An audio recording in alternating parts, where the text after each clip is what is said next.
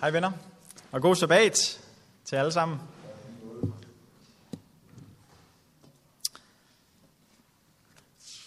Det er altid lidt spændende at øh, komme her og tale i sin egen menighed her i København. Men øh, jeg er overbevist om, at øh, Gud har lagt et specielt budskab på mit hjerte i dag, som jeg glæder mig til at øh, studere sammen med jer. Og øh, inden vi gør det, for at det ikke skal være mine ord, så vil jeg gerne starte med en bøn igen sammen. Så lad os starte med at bede. Kære far i himlen, vi ønsker at overlade tiden her fuldt og helt i dine hænder. Far i himlen, jeg beder om, at de ord, jeg må tale, at det må være dine ord, at jeg bare må være et talerør, som formidler dine ord. Og far, jeg beder om, at du må være til stede i dag med din hellige ånd, og tale til hver enkelt det budskab, som du ser, vi har behov for at høre i dag. Far, kun du kan forvandle liv, og jeg beder om, at du må gøre det med hver enkelt af os i dag. At vi må gå fornyet herfra med en større kærlighed til dig, og en større glæde over at følge din vilje for vores liv. Jeg beder om, at det må være dig, som må tale et ord til os i dag. Igennem mig. I Jesu navn. Amen.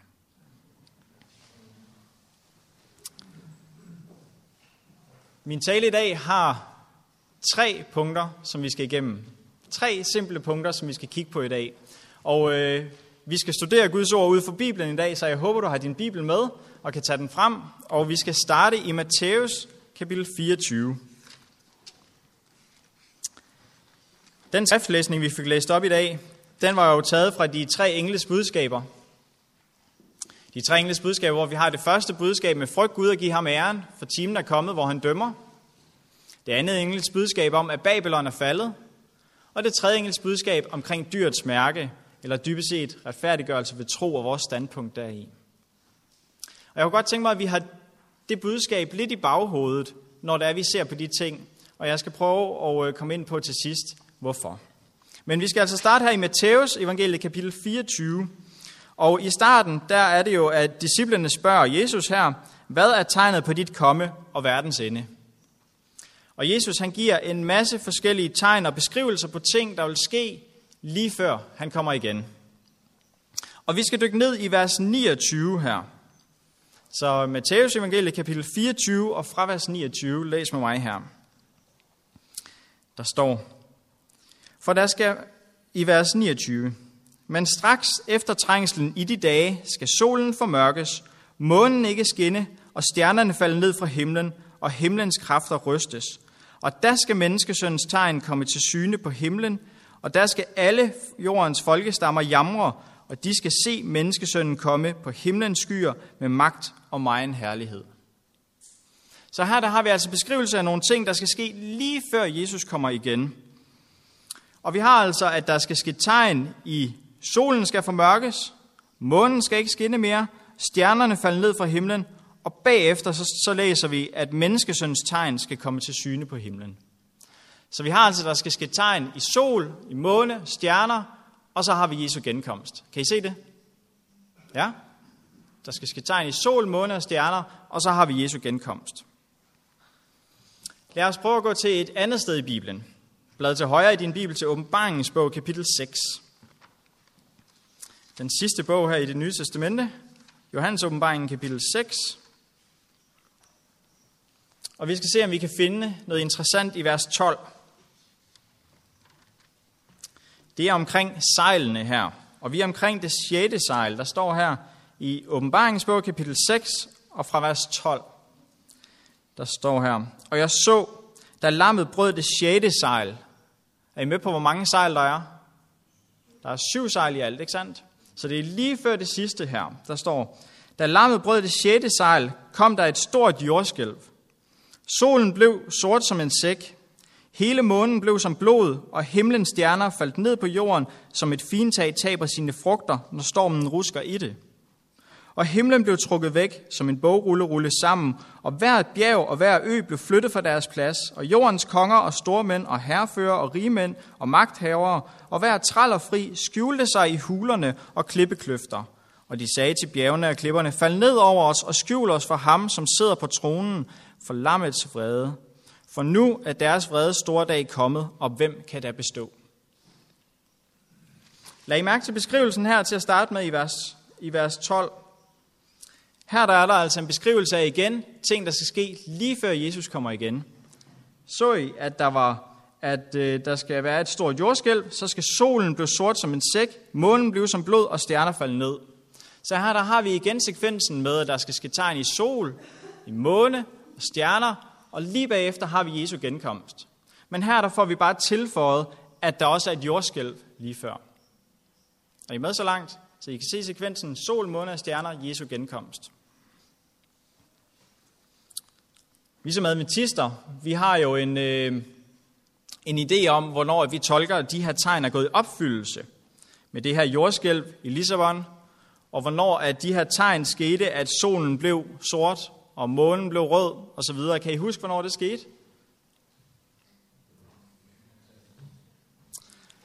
Det her med, øh, med øh, solen, der blev mørk, det er den 19. maj 1780, hvis jeg er rigtig underrettet. Vi har stjerneregnen i 1833, og jordskælvet i Lissabon var i 1755.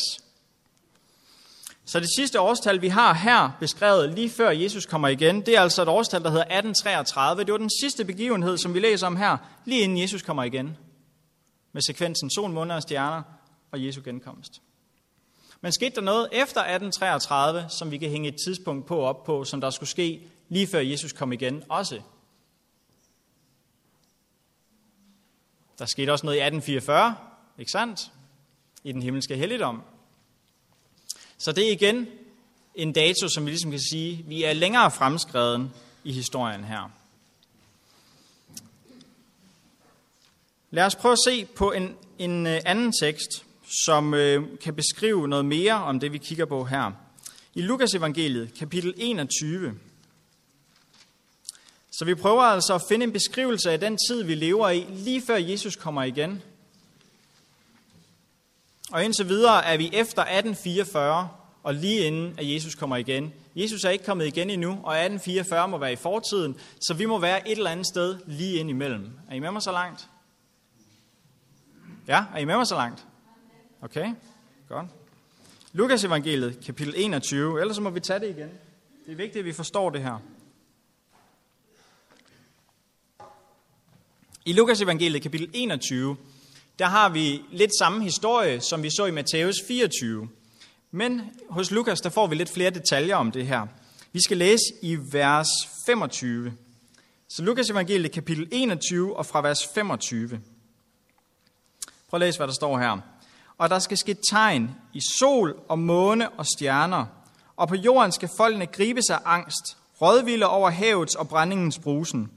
Mennesker skal gå til af skræk og frygt for det, der kommer over verden, for himlens kræfter skal rystes.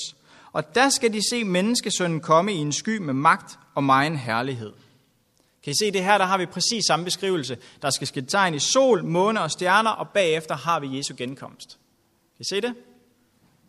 Men ind imellem sol, måne og stjerner og Jesu genkomst, har vi en beskrivelse af menneskers reaktion. Kan I se det? Det må altså være den tid, vi lever i. Efter 1844, som vi har set, vi er efter, og Jesus er ikke kommet igen endnu. Så her der har vi altså en beskrivelse af menneskers reaktion indimellem. Og hvad er det, der står her? Der står her i vers 25, og, jorden, og på jorden skal folkene gribe sig angst, rådvilde over havet til brændingsbrusen. Så folk i den tid, vi lever i, lige før Jesus kommer igen, vil altså være grebet af en eller anden angst. Og de vil være rådvilde. Nu er jeg ikke så gammel, jeg forstår ikke ordet rådvild. Hvad betyder ordet rådvild? At være rådvild? Man leder efter råd.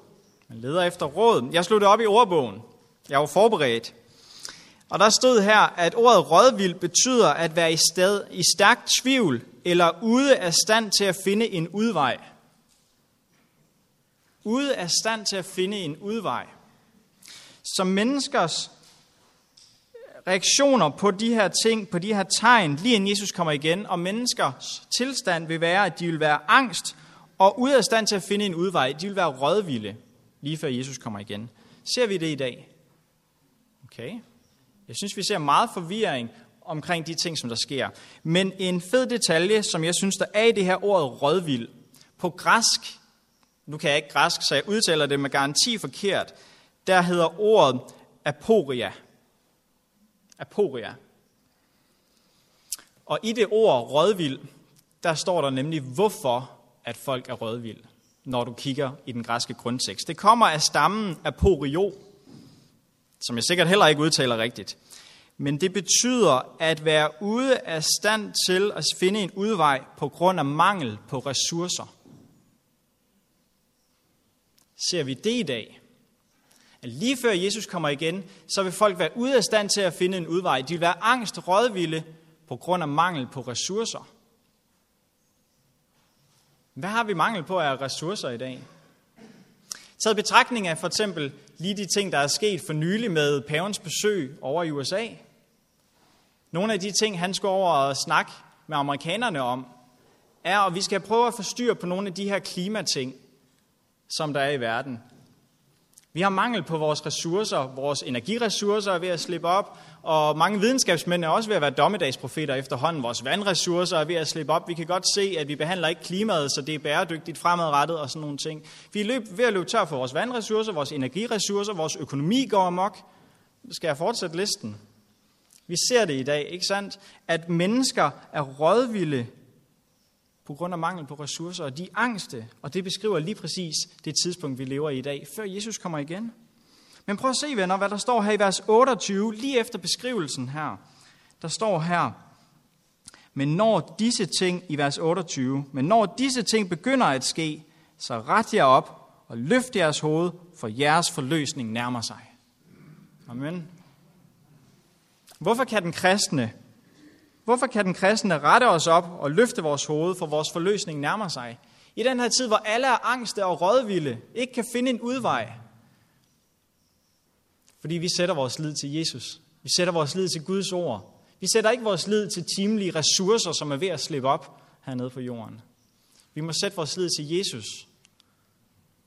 Fordi det er det eneste, der står fast og derfor behøver vi ikke at være angst og rådvilde. Vi kan løfte vores hoved, for vores forløsning nærmer sig. Vi må se det her som en tid lige før Jesus kommer igen. Vi må bemærke os tiden, og vi ved, hvordan vi skal reagere, for vores forløsning nærmer sig, venner.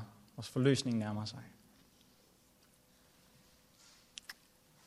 Så vi har set lidt hurtigt på et hurtigt bibelstudie om, hvor vi er henne i tid. Vi er lige før Jesus kommer igen. Så kan man stille sig selv det spørgsmål, hvad skal vi bruge det til? Skal vi bare sidde derhjemme i vores sofa med armene over kors og tænke, nu ved vi, hvor vi er henne i tiden, i jordens historie. Så har jeg den viden. Hvad skal vi bruge det til? Se, jeg øh, på mit arbejde, jeg er programmør. Og når jeg går ind på mit arbejde hver morgen, så lukker jeg ind i et system, og så øh, får jeg præsenteret en liste med opgaver. Og ud fra hver opgave, de står i rækkefølge. Og ud fra hver opgave, der er der en deadline på, hvornår den her opgave skal være færdig. Og man kan så spørge sig selv, hvilket formål tjener det, at jeg har et tidsstempel, og jeg har en rækkefølge af nogle ting, jeg skal, nogle opgaver, jeg skal løse? Hvilket formål tjener det, at jeg har sådan en tidsstempel og et overblik? En prioritering. En prioriteringssag. Jeg ved, hvad jeg skal gøre det, hvad jeg skal gøre opgaver, men jeg ved også, hvornår jeg skal gøre det. Kan I se det? Så en forståelse af, hvornår jeg er i tid, vil også give mig en viden om, hvad jeg skal gøre i den tid. Så jeg skal forstå den tid, jeg lever i, og det skal sættes i stand til at vide, hvad vi skal gøre i den tid, jeg lever i. Giver det mening? Så vi skal ikke bare sidde derhjemme og tænke, nu ved jeg, at Jesus kommer snart igen. Men tiden for os, den viden vi har, skal gøre os i stand til at vide, hvad vi skal gøre, lige inden Jesus kommer igen. Der er et formål med, at vi ved, hvilken tid vi lever i. Så min første pointe i dag var, at vi skal vide, hvilken tid vi lever i. Det er vigtigt for os, venner, at vi ved, hvilken tid vi lever i, lige før Jesus kommer igen. Og vi kan endda zoome endnu længere ind, når vi kigger på profetierne om, hvor langt vi er i den her proces. Det er vigtigt for os at vide, hvor vi er henne i tid. Det næste er, vi skal se på, hvorfor er det så vigtigt, at vi gør de rigtige valg i den tid, når vi ved, hvor vi lever henne. Og det skal vi kigge på nu. Gå med mig til Markus 1. Markus evangeliet kapitel 1. Så min næste pointe er, at vi skal se på, hvorfor det er så vigtigt, at vi ved, hvad vi skal gøre, når vi har forstået den tid, vi lever i. Markus evangeliet kapitel 1. Og vi skal se vers 14, der har vi ordene fra Jesus. I Markus 1, 14. Og prøv så lige at svare mig på bagefter, om Jesus han havde forstået den tid, han levede i, og hvad han skulle gøre, baseret på tid.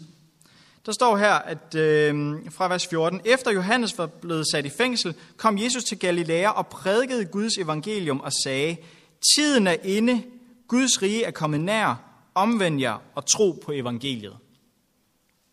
Så det første, der kommer ud af Jesus' mund, når han starter med at prædike her, er, tiden er inde, Guds rige er kommet nær, omvend jer og tro på evangeliet. Kan I se, Jesus prædikede ud for tid. Han forstod tid, og han vidste, hvilket budskab, der skulle gives i den tid, han levede i. Tiden er inde, siger han, og Guds rige er kommet nær, og han prædikede et, et budskab for den tid, han levede i. Vi ved også, at Jesu fødsel og sådan nogle ting var heller ikke tilfældigt anlagt. Vi ved, at Jesus kom på et meget defineret tidspunkt i jordens historie osv. Og vi har, vi læser også flere gange i Bibelen, hvor der står, at Jesus enten siger, min time er ikke kommet, eller der står om ham, at de kunne ikke gribe ham, fordi at hans tid var ikke kommet. Tid, hans forståelse af tid, udgjorde præcis, så han vidste, hvilken mission han havde. Lad os prøve at se, hvad Jesus mere siger omkring vores forståelse af tid, hvorfor det er vigtigt. Prøv at gå med mig til uh, Matthæus 24 igen. Matthæus 24. Der har vi igen, at Jesus han giver nogle eksempler på, hvor vigtigt det er, at vi forstår den tid, vi lever i, og at det sætter os i stand til at vide, hvad vi skal gøre. Matthæus 24. Og lige før der læste vi også i Matthæus 24, men det var om alle tegnene, der skulle ske, lige inden Jesus kom igen. Nu går Jesus til en anden sektion af hans tale, hvor det er, at han så begynder at skrive om men, eller begynder at tale om menneskegrupper, inden han kommer igen. Og der står her i vers 32, der starter Jesus med at sige, Lær denne lignelse af fintræet. Når dets grene bliver bløde og forblade, ved I, at sommeren er nær. Sådan skal I også vide, når I ser alt dette, at han står lige for døren. Det er præcis, hvad vi har gjort i dag. Vi kan tyde nogle tegn om, at når vi ved, at de her grene bliver bløde og får blade, så er sommeren nær. Altså, vi har tydet nogle tegn, så vi ved, hvilken tid vi lever i, så vi ved, hvad vi skal gøre. Er I med mig så langt? Aha. Vi læser videre i vers 42. Hvad er det så, Jesus siger, vi skal gøre? Vi kender tiden. Det sætter os i stand til at vide, hvad vi skal gøre, og Jesus siger her, hvad vi skal gøre. Vers 42. Våg derfor, for I ved ikke, hvad dag jeres herre kommer. Så Jesus siger altså, at vi skal våge. Det er en af de ting, vi skal bruge vores tid på. Vi skal våge. Prøv at se videre i vers 45. Der forklarer Jesus, hvor vigtigt det er, at vi reagerer rigtigt i den tid, som vi har forstået, vi lever i. Hvem er så en tro og klog tjener, som af sin herre er sat til at give hans folk deres kost i rette tid? Særligt den tjener, som hans herre finder i færd med at gøre det, når han kommer. Her er der altså en god tjener, en tro og klog tjener, som er sat til at give noget kost i rette tid. Der er en, altså en, der har forstået, hvilken tid det er, og hvad han skal gøre på rette tid. Og jeg tror, det springende punkt i den her historie er forståelsen af tid. Prøv at se, hvad den dårlige tjener så er. Så nu har vi fået beskrivelsen på den gode tjener. Han forstår at gøre noget i rette tid. Hvad er den dårlige tjener så? Det kan vi se i vers 48. Men er det en dårlig tjener, der siger som så, min herre lader vente på sig, og derpå giver sig til at slå sine medtjenere og spiser og drikker med svigerbrødre, så skal den tjeners herre komme en dag, han ikke venter, og i en time, han ikke kender. Kan I se her, det springende punkt, forskellen på her, var deres forståelse af tid, og hvordan de levede ud fra deres forståelse af tiden. Kan I se det? Giver det mening? De her to tjenere, de reagerede meget forskelligt, fordi de havde en forskellig forståelse af den tid. Lad os gå videre i Matthæus 25. Der har vi lignelsen om de 10 brudepiger. Og vi har fem tåbelige og fem kloge brudepiger. Og jeg tror igen, det springende punkt i den her historie er, som vi finder i vers 5, det handler om tid. Da brudgommen lod vente på sig, blev de alle sammen døsige og faldt i søvn. Der er altså igen et perspektiv med tid. Og det, der gjorde forskellen på de tåbelige og de kloge, var hvordan at de havde forberedt sig, og hvordan de brugte den tid. Hvad de gjorde med den tid, der indtraf. Kan I se, venner, det er meget vigtigt for os, at vi forstår, hvilken tid vi lever i. Men når vi har forstået, hvilken tid vi lever i, er det også, at vi forstår, hvad vi skal bruge den tid til. Kan I se det?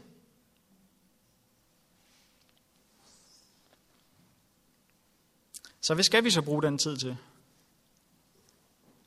Nu har vi set lidt på, hvor vi er henne i årens historie. Vi er lige til sidst, inden Jesus kommer igen. Det gør os i stand til at vide, hvad vi skal gøre i den tid. Hvad skal vi så gøre i den tid?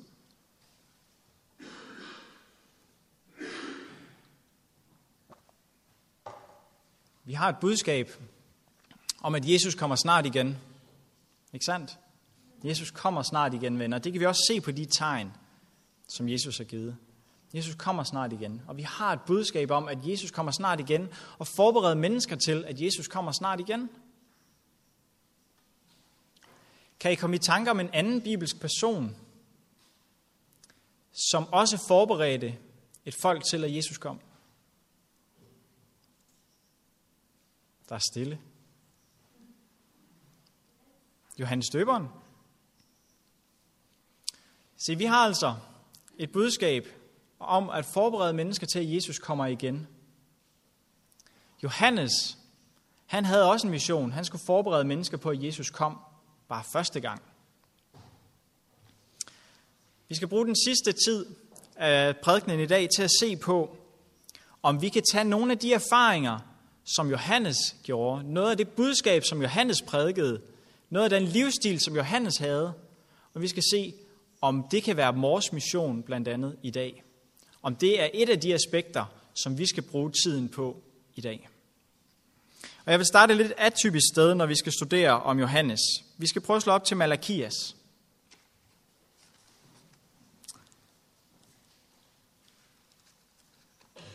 Jeg håber, I er med mig så langt, at vi forstår, hvilken tid vi lever i, som gør os i stand til at se, hvad vi skal gøre. Og nu skal vi prøve at studere, hvad det var, at Johannes gjorde for at forberede vejen for Jesu første komme, så vi måske kan lære noget om, hvad vi kan gøre for at forberede verden på, at Jesus snart kommer igen.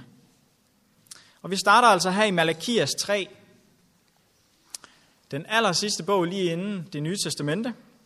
Og vi skal læse de aller sidste vers fra vers 22 af. Så det bliver Malakias 3 og fra vers 22. Der står her.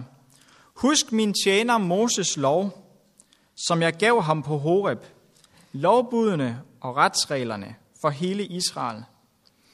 Se, jeg sender profeten Elias til jer, før Herrens dag kommer, den store og frygtelige. Han skal vende fædres hjerte til deres sønner, og deres sønners hjerte til deres fædre, så jeg ikke skal komme og slå landet med forbandelse. Det virker måske som en lidt mærkelig tekst, når vi snakker om Johannes. Men jeg tror, det vil give rigtig god mening for os lige om lidt. Der er altså noget her i vers 22 om, husk min tjener Moses lov, lovbudene og retsreglerne. Og så er der noget om, at Gud vil sende profeten Elias, før Herrens dag kommer. Så der er altså en profeti her. Lad os prøve at gå til, øh, lad os prøve at gå til Matteus evangeliet igen. Matteus evangeliet, og der skal vi bruge det meste af den tid, vi har tilbage sammen her. Matteus evangeliet kapitel 17. Matteus evangeliet kapitel 17.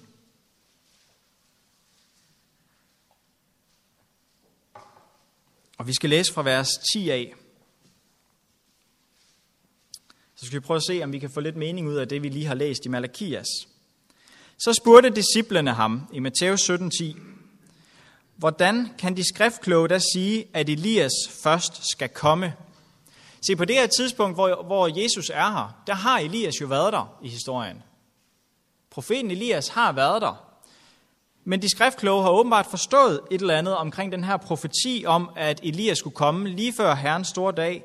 Fordi at disciplene siger her, hvordan kan de skriftkloge da sige, at Elias først skal komme, altså i fremtiden? Han svarede, det er altså Jesus, der siger her, ja, Elias skal komme og genoprette alt. Men jeg siger jer, Elias er allerede kommet, og de kendte ham ikke, men gjorde med ham, som de ville. Sådan skal også menneskesønnen lide for deres hånd. Derfor stod disciplene, at han talte til dem om Johannes døber. Så vi kan altså sige her, ud fra den her profeti i Malakias, at den er også et billede på Johannes døber. Men husk også på, at profetien også sagde noget om, at den her samme Elias ånd skulle komme lige før Herrens store dag. Og igen tænker jeg, det kan jo være, at vi kan tage Johannes' erfaring og føre over på Guds folk i den sidste tid, lige før han kommer igen. For det kan jo være, at de har samme gerning, lige så vel som profeten Elias også var et billede på Johannes, som måske også kunne være et billede på det budskab, vi har.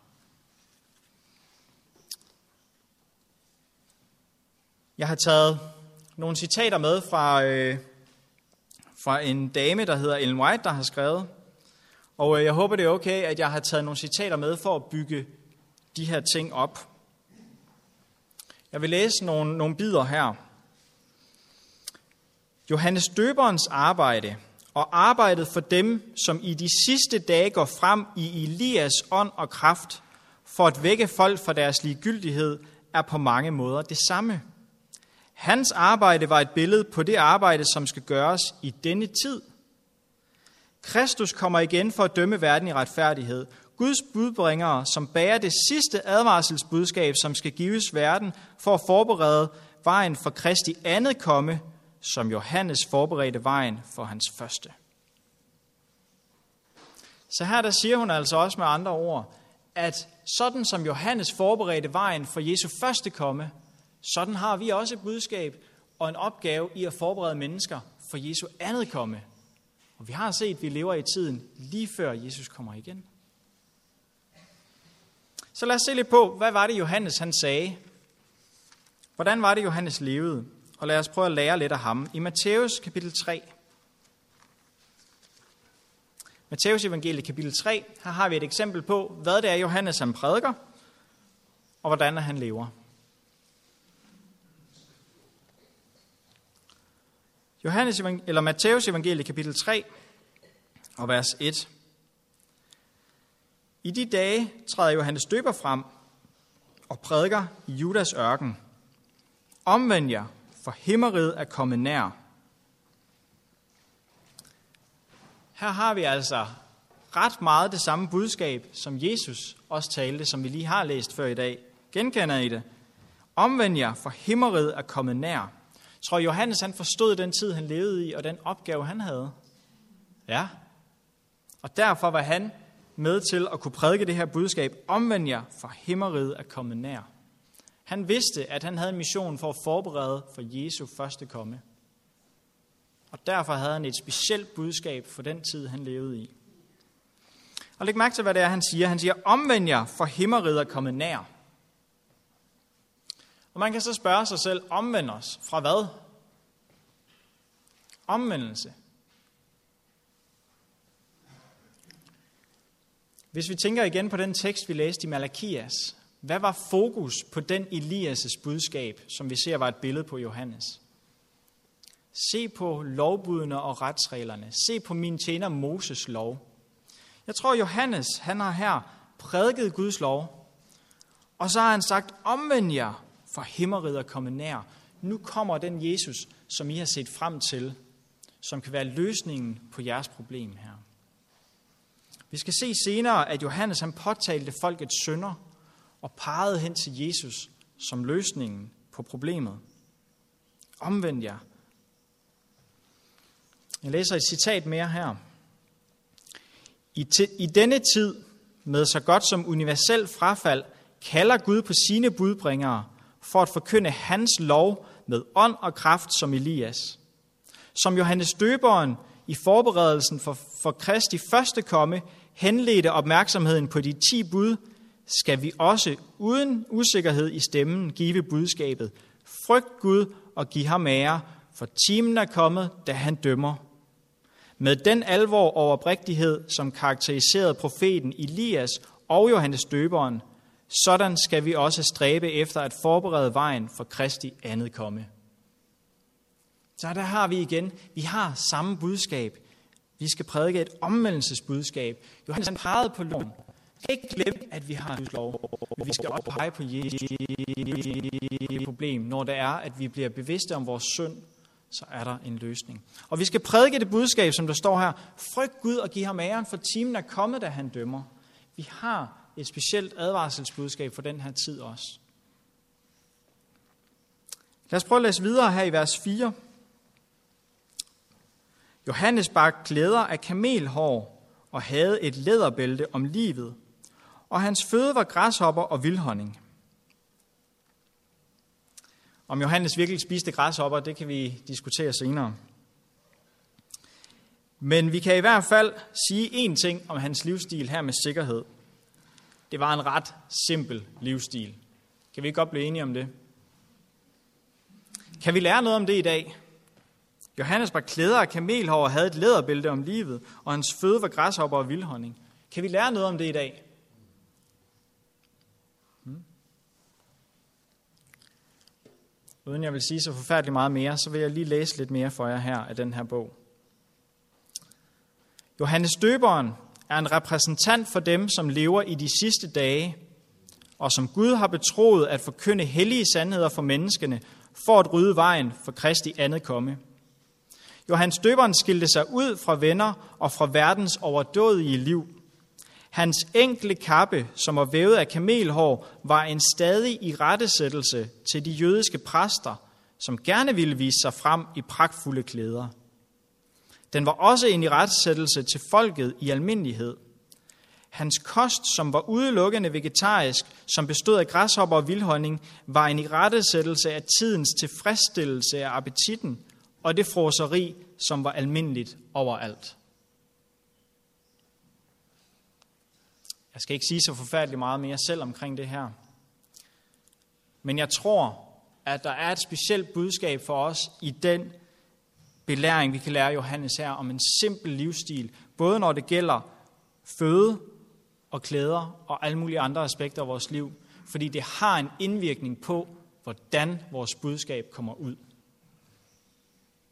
Det havde en indvirkning.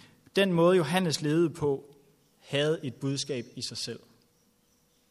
Jeg tror det også, det har en betydning i den tid, vi lever i i dag, med det budskab, vi skal ud med. Lad os gå videre og se her, hvad der står i vers 5. Da drog Jerusalem og hele Judæa og hele Jordanegnen ud til ham, og de blev døbt af ham i Jordanfloden, i det de bekendte deres sønder. Så her der har vi altså en masse mennesker, der tager ud og bliver døbt af Johannes, og der står, i det de bekendte deres sønder. Johannes han vidste, hvorfor han var der. Johannes han forstod den tid, han levede i. Og han prædikede om Jesus, som skulle komme. Han prædiker om Jesus, og vi kan se her igen et eksempel på, at Johannes har prædiket omvendelse. Han har prædiket, at de skulle omvende sig, fordi de bekender deres synder og omvender sig til Jesus. Så Johannes har igen peget på folks synder og peget på Jesus som løsningen. Og vi har samme budskab i dag, venner. Vi har et advarselsbudskab om, at timen er kommet, hvor han dømmer. Vi har et budskab om, at vi stadigvæk kan nå at omvende os og bekende vores synder og pege frem til Jesus som løsningen. Og hvad er det for et billede, der ligger i dåben her? Johannes han døbte i det, de bekendte deres synder. I, I billedet af dåben, der har vi, at vi begraver vores gamle liv, står op til et nyt liv med Jesus. Vi ligger altså syndens liv bag os. Det er det, som Johannes gjorde her. Folk bekendte deres synder, og han døbte dem, fordi de lagde deres gamle liv bag sig, og så frem til et nyt liv med Jesus. Når vi tænker på det domsbudskab, vi også har, og hvad Jesus laver i den himmelske helligdom lige nu, han er i gang med at rense synd. Vi tror ikke på, at, de, at vi kun er i gang med at fylde helligdommen med synd. Jesus er i gang med at rense. Vi kan altså blive døbt. Vi, kan ligge, vi har et budskab i dag, som er endnu mere klart end Johannes døberen. Vi kan lægge det gamle menneske bag os, og Jesus vil rense os for synd. Jesus er løsningen på syndens problem. Johannes han døbte her i Jordanfloden. Mennesker de døde for deres gamle liv og opstod til det nye liv sammen med Jesus, i det de bekendte deres synder. Og når vi har det billede af forsoningsdagen i den himmelske helligdom, så synes jeg, at budskabet bliver endnu mere tydeligt for os i dag.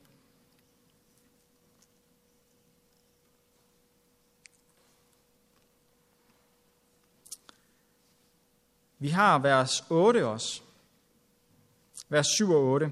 Men da han så, at mange af farisæerne og sadukærerne kom for at blive døbt af ham, sagde han til dem, Øjløngel, hvem har bildt jer ind, at I kan flygte fra den kommende vrede? Så bær det den frugt, som omvendelsen kræver. Johannes han vidste, at et oprigtig vandring med Jesus, den kan man ikke fake. Vi må have den her daglige vandring. Vi må lægge det gamle liv bag os. Stå op til et nyt liv sammen med Jesus og vandre med ham dag for dag. Fordi han siger, så bær der den frugt, som omvendelsen kræver. Johannes, han vidste, hvorfor han var der. Han var der for at pege frem til Jesus som løsningen. Vi har samme budskab i dag. Vi kan forkynde et domsbudskab. Vi kan forkynde et budskab om, hvad Jesus laver i den himmelske helligdom lige nu. Og vi har et budskab om, at Jesus, ham kan vi overgive vores liv til. Han vil bære os frem videre. Og vi har lovning på os, at vi kan bære de frugter, som omvendelsen kræver, fordi vi har en vandring med Jesus hver dag. Lad os læse videre i vers 11. Jeg døber jer med vand til omvendelse, men han, som kommer efter mig, er stærkere end jeg, og jeg er ikke værdig til at bære på hans sko. Johannes, han vidste godt, hvem han var i forhold til Jesus. Johannes, han havde et vigtigt budskab og en vigtig opgave, men han pegede aldrig på sig selv. Han ophøjede aldrig sig selv med det budskab, han havde. Selvom han vidste, at han havde et vigtigt budskab, og han havde en så vigtig opgave, at han skulle forberede på, at Jesus kom, så var det ikke ham, der fik fokus. Han pegede hele tiden hen til Jesus. Det var Jesus, der skulle have fokus her. Han var ydmyg her og siger, at det er ham, som kommer efter mig, som I skal følge. Vi har også beretningen med, at Johannes' disciple, de ser, at da Jesus han begynder hans virke her på jorden, så stemler mennesker frem omkring ham, omkring Jesus. De vil gerne høre på, hvad Jesus siger, og der er måske færre og færre mennesker, der kommer til Johannes. Så Johannes' disciple bliver en lille smule, skal vi sige, jaloux på, at de ikke tiltrækker sig lige så meget opmærksomhed. Og de går til Johannes og siger, jamen, hvad skal vi gøre ved det her? Og Johannes, han siger de der berømte ord. Han skal blive større, jeg skal blive mindre. Det var det, Johannes var der for. Og jeg tror, vi i samme grad har et budskab, der har samme karakter. Vi skal løfte Jesus op. Han skal blive større, jeg skal blive mindre.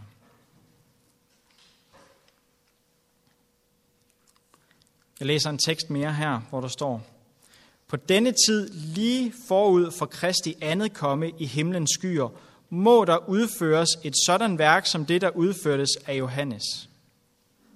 Gud ønsker mænd, der vil berede et folk til at bestå på Herrens store dag. For at vi skal kunne forkynde et sådan budskab, som Johannes forkyndte, må vi have den samme åndelige erfaring, som han havde. Prøv lige at høre den igen.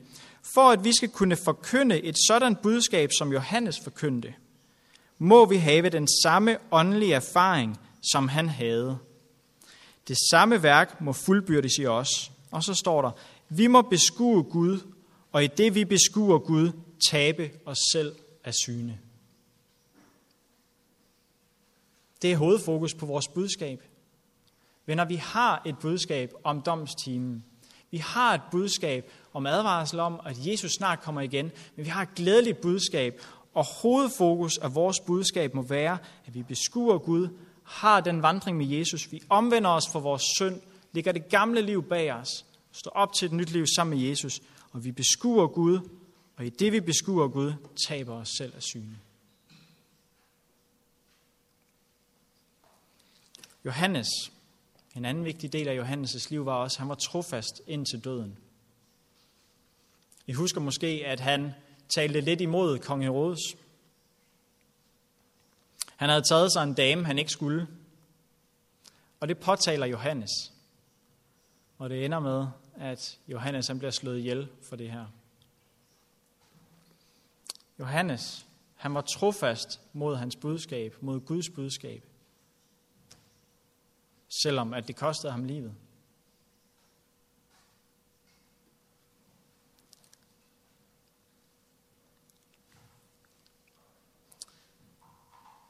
Det sidste, vi skal læse på i dag, er i Johannes evangeliet kapitel 1. Det er den sidste tekst, vi skal læse i dag. Er Johannes evangeliet kapitel 1.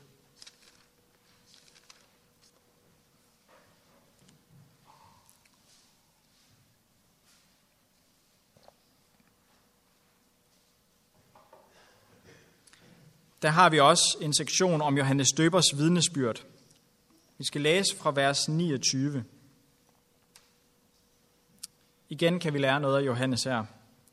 Næste dag i Johannes evangeliet kapitel 1 og vers 29. Næste dag så han Jesus komme hen imod sig og sagde, Se, der er Guds lam, som bærer verdens synd. Det er om ham, jeg har sagt, efter mig kommer en mand, som er kommet forud for mig, for han var til før mig. Når Johannes han ser Jesus, så peger han hen imod ham og siger, Se, der er Guds lam, som bærer verdens synd. Igen, Johannes forstod, at det handlede ikke om ham. Det handlede om at pege hen til Jesus. Og når vi ser symbolikken i det her budskab, så må vores adventistalarmklokker ringe og tænke, helligdomstjenesten, forsoningsdagen, hvad er det for et lam? Hvad er det for et Guds lam, som skal bære verdens synd? vi har et mindst lige så relevant budskab ud fra Johannes' budskab i dag. Og jeg synes, at min bibeloversættelse i, øh, i den version, jeg har her, der står der, se Guds lam, som bærer verdens synd. Det er ikke 100% det, der står originalt. Der står, se, der er Guds lam, som tager verdens synd væk. Det er det, der står. Og venner, bliver det så endnu mere relevant, for den tid, vi lever i, og vores budskab om heldigdomstjenesten, med at vi er, Jesus er i gang med at rense synden væk. Vi kan pege på Jesus, der er i gang med det arbejde. Vi har set lidt på i dag, hvad det er for en tid, vi lever i. Vi har set på i dag vigtigheden af at forstå den tid, vi lever i, så vi ved, hvad vi skal gøre. Og jeg tror på, at billedet her med Johannes Døberen kan vi lære rigtig meget af i det budskab, vi har til verden i dag. Johannes Døberen, han prædikede, omvend jer, for tiden er inde. Tiden er i hvert fald inde. Vi kan prædike et omvendelsesbudskab. Johannes havde en simpel livsstil, som gjorde hans budskab endnu stærkere. Johannes han prædikede så folk de bekendte deres synder og overgav deres liv til Jesus. Han gjorde op med hykleri. Han kaldte folk for øjleyngel. Tror I, at I kan fabrikere en frelse eller en omvendelse? Han gjorde op med hykleri selv inden for kirken. Og han prædikede så bæret af de frugter, som omvendelsen kræver. Han så, at et liv sammen med Jesus vil bære frugt. Et omvendelsens liv vil bære frugt. Han pegede på Jesus som den højeste. Han ophøjede ikke sig selv. Han pegede hele tiden frem til Jesus. Han påtalte synd, som det var. Han påtalte synd for det, det var, selv om det kostede ham livet over for kong Herodes. Og han pegede igen til slut altid frem til, der er Guds lam, som tager verdens synd. Vi kan prædike det samme budskab i dag. Vi har en vigtig opgave, lige før Jesus kommer igen her, med at prædike et tilsvarende budskab, tror jeg. Der er meget mere end det, vi har været inde på i dag. Men jeg tror, at det her, det er en vigtig del af det budskab, som kan gøre, forberede vejen for Jesus snart kommer igen. Vi har et advarselsbudskab, og vi har et fantastisk budskab om, at Jesus kommer snart igen. Og jeg håber, at du også har lært lidt i dag, og jeg håber, at Helligånden også har talt til dig i dag om, at vi må også tage vores del i det her budskab. Vi har et så fantastisk budskab. Vi kan tænke store ting om Johannes. Han var sådan en fantastisk profet. Han ledte vejen for, at Jesus skulle komme første gang. Hvilket privilegie vi har, og kan være med til at forberede verden på, at Jesus kommer igen anden gang. Vi har et mindst lige så stort budskab, og mindst lige så vigtig opgave. Jeg håber, du vil tage standpunkt i dag i dit hjerte, og vil være tro mod det kald. Være tro mod den opgave, som Gud har givet os, fordi vi forstår den tid, vi lever i, så vi ved, hvad vi skal gøre. Jeg håber, du vil tage den beslutning i dag i dit hjerte. Lad os slutte med at bede. Kære far i himlen, jeg siger dig tak. Tak for dit ord. Tak fordi du har et budskab til os alle sammen igennem dit ord. For tak også fordi, at igennem alle de eksempler, som vi finder igennem Bibelen, der kan vi lære noget meget brugbart, noget meget vigtigt. Tak fordi du er nådig i Gud. Tak fordi, at du har givet os et fantastisk budskab. Tak fordi du snart kommer igen. Tak for frelsen. Og tak for, at du snart kommer igen for at hente os. Og far, lad det ikke kun være os her. Men far, jeg beder om, at vi må kunne deltage i den mission, som du har givet os. At vi må være villige til at gå din vej. Og bringe evangeliet til verden. Om at du snart kommer igen. Far, jeg beder om, at du må give dig en kraft og styrke og visdom, der skal til. Og at du må omvende mennesker. Far, hjælp os til at være et værktøj i din hånd. Jeg beder om, at vi må være trofast lige indtil den dag, at du kommer igen.